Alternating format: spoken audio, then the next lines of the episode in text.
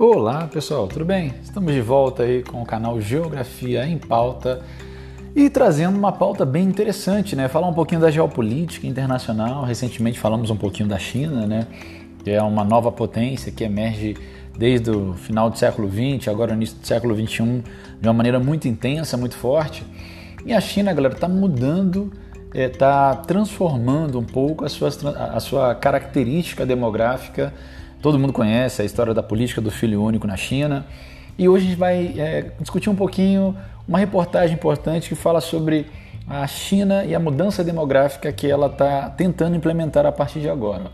China anuncia que irá autorizar que cada casal tenha até três filhos. A China, galera, disse hoje que os casais poderão ter até três filhos, uma grande mudança de política em relação ao limite existente que eram de dois. A decisão acontece poucas semanas após a divulgação dos resultados do último censo do país, que demonstrou uma expressiva queda da taxa de natalidade no país mais populoso do mundo. Pequim abandonou sua política de um filho de décadas em 2016, substituindo por, pelo limite de dois filhos, que não resultou em um aumento sustentado de nascimentos devido ao alto custo de criar filhos nas cidades chinesas, principalmente ainda não há informações de quando essa nova política ela vai entrar em vigor. Em resposta ao envelhecimento da população, os casais serão autorizados a ter três filhos, informou a agência estatal ao destacar as conclusões de uma reunião do gabinete político do Partido Comunista comandado pelo presidente chinês Xi Jinping.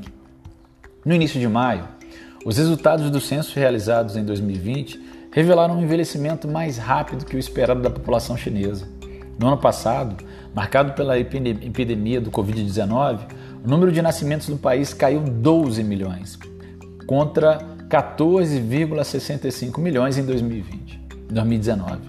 A taxa de natalidade é, em 2019 de 10, foi de 10,48 por mil, já estava no menor índice desde a fundação da China comunista em 1949. Depois de mais de três décadas da política do filho único, a China finalmente flexibilizou as regras em 2016 e permitiu ali o segundo filho. Mas a nova política não foi suficiente para estimular a taxa de natalidade em queda livre por vários motivos, incluindo a redução dos casamentos, o aumento do custo da moradia, o aumento da, da, da, do custo da educação e também a decisão das mulheres de adiar os planos de gravidez para privilegiar sua carreira profissional, uma coisa que a gente também observa aqui no nosso país. No outro extremo da pirâmide, a China tinha mais de 264 milhões de pessoas com mais de 60 anos em 2020. É bem mais do que a população brasileira estimada hoje em, 202, em pouco mais de 212 milhões de habitantes. No outro extremo, é, o grupo de pessoas com mais de 60 anos constitui agora 18,7% do total da população, um aumento de 5,44 pontos percentuais na comparação com o censo de 2010. Do outro lado, a população em idade ativa de 15 a 59 anos representa 63,35% do total, uma queda de 6,79 pontos percentuais na comparação com a década anterior. Em março, o parlamento ainda aprovou um plano para aumentar gradualmente a idade de aposentadoria durante os próximos cinco anos, o que vai desagradar parte da população, principalmente a população mais envelhecida. Gente, nós observamos que a China já é o país mais populoso do planeta. Então, por que no país mais populoso do planeta você vai estimular as pessoas a terem mais filhos? Que lógica é essa, teoricamente, de você estimular num país que já tem muita gente o crescimento demográfico?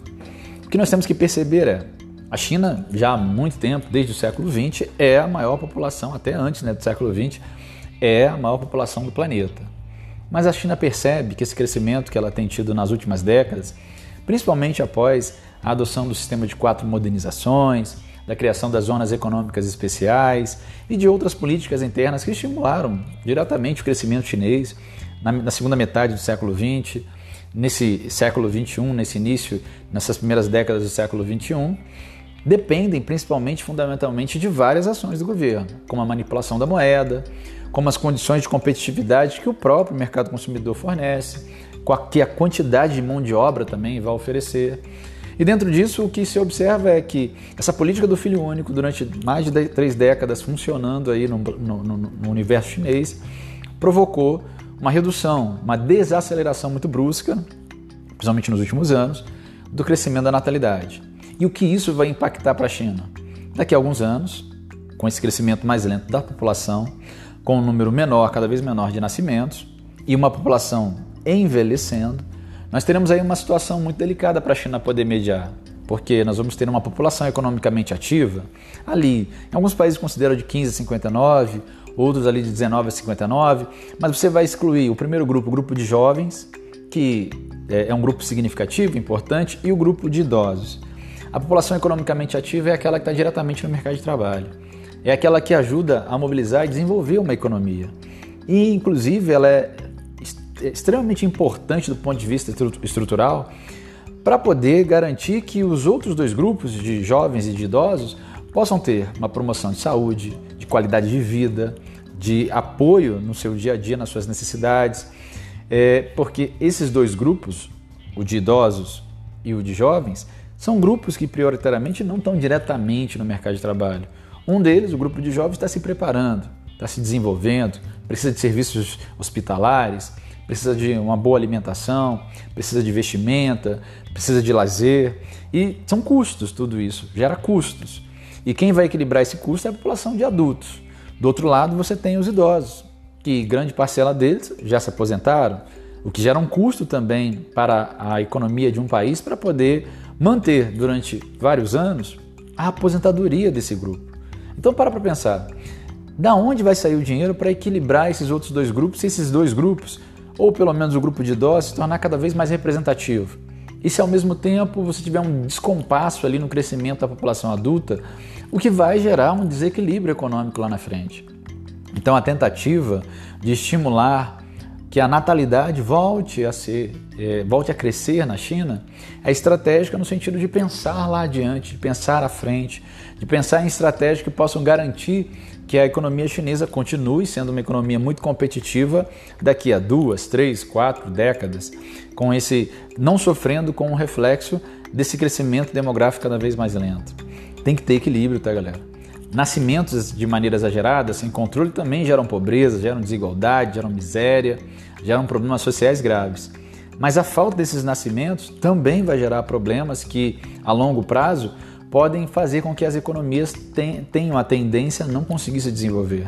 Então, compreender esse jogo estrutural que envolve a demografia, a demografia de um país é muito importante, não só a demografia do mundo. Há pessoas que acham que pura e simplesmente o fato da população do mundo estar tá crescendo é o que vai determinar o fim da espécie humana. Não é necessariamente isso, tá, galera? Cuidado. Nós temos outros fatores muito importantes que contribuem muito mais decisivamente do que simplesmente o nascimento de um número maior de crianças. Grande parcela de países no mundo, na Europa, alguns na Ásia, como é o caso da China, do, do Japão, na, na América Latina, você tem vários exemplos de países que não crescem mais de maneira tão acelerada porque se urbanizaram muito nas últimas décadas. Continuam crescendo em grande parcela dessas áreas a população, mas num ritmo bem mais desacelerado. Ao mesmo tempo, a urbanidade, o fato de ter uma população urbana muito grande, hoje maior no mundo do que a população rural, faz com que o consumo dos recursos naturais seja intenso. E é esse consumo que muitas vezes é, a gente vai encontrar de maneira irracional, que pode sim pôr fim à espécie humana, que pode sim trazer problemas para o nosso futuro, que pode sim gerar desequilíbrios severos para o nosso dia a dia. Então pensa nisso, tá galera? É, o estímulo a um equilíbrio demográfico é fundamental para qualquer economia, para qualquer país, não só na China, como aqui também. A gente fica por aqui, tá pessoal? Porque vamos só falar rapidinho dessa notícia, daqui a pouco a gente volta. Falando um pouquinho mais de demografia, falando um pouquinho mais de geografia, de contexto, de conceitos de geografia para o nosso dia a dia. Quero agradecer a sua audiência, a sua paciência e até a próxima. Eu fui!